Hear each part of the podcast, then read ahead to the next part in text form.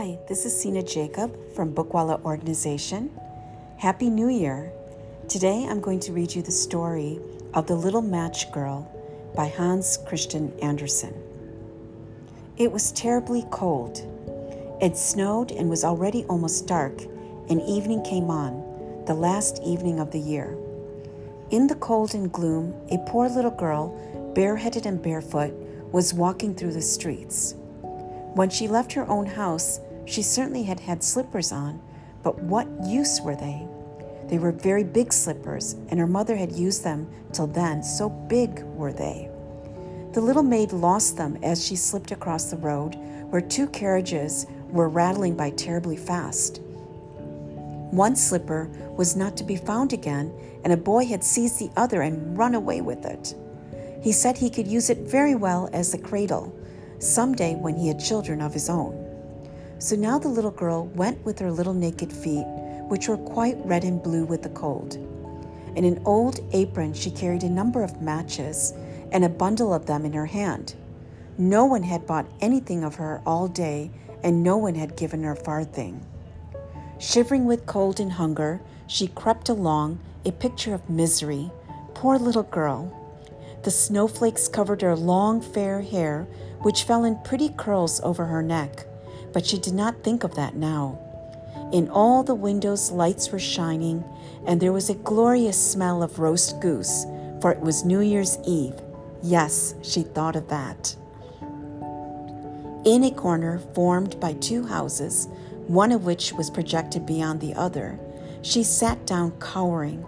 She had drawn up her little feet, but she was still colder, and she did not dare to go home, for she had sold no matches and she did not bring a farthing of money. From her father, she would certainly receive a beating, and besides it, was cold at home, for they had nothing over them but a roof through which the wind whistled, through the largest rents had been stopped with straw and rags. Her little hands were almost benumbed with the cold. Ah, a match might do her good if she could only draw one from the bundle and rub it against the wall and warm her hands at it. She drew one out. Ratch! How it sputtered and burned. It was warm, bright flame like a little candle. When she held her hands over it, it was a wonderful little light. It really seemed to the little girl as if she sat before a great polished stove with bright brass feet and a brass cover. How the fire burned, how comfortable it was. But the little flame went out, the stove vanished, and she had only the remains of the burned match in her hands. A second was rubbed against the wall. It burned up, and when the light fell upon the wall, it became transparent like a thin veil, and she could see through it into the room. On the table, a snow white cloth was spread, and upon it stood a shiny dinner service. The roast goose smoked gloriously, stuffed with apples and dried plums. And what was still more splendid to behold, the goose hopped down from the dish and waddled across the floor with a knife and fork in its breast to the little girl. Then the match went out, and the only thick, damp, cold wall was before her. She lighted another match, and then she was sitting under a beautiful Christmas tree it was greater and more ornamented than the one she had seen through the glass door last Christmas at the rich merchant's. Thousands of candles burned upon the green branches.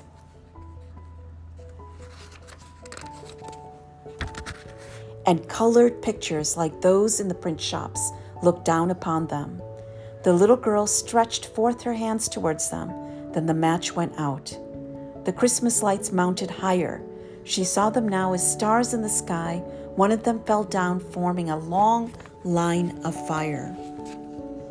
Now someone is dying, thought the little girl, for her old grandmother, the only person who had loved her and who was now dead, had told her that when the star fell down, a soul mounted up to God. She rubbed another match against the wall. It became bright again, and in the brightness, the old grandmother stood clear and shining, mild and lovely. Grandmother, cried the child, oh, take me with you. I know you will go when the match is burned out.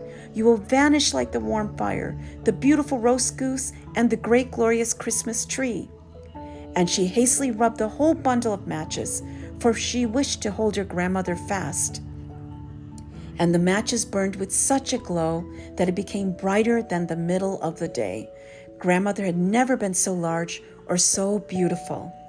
She took the little girl in her arm, and both flew in the brightness and joy above the earth, very, very high.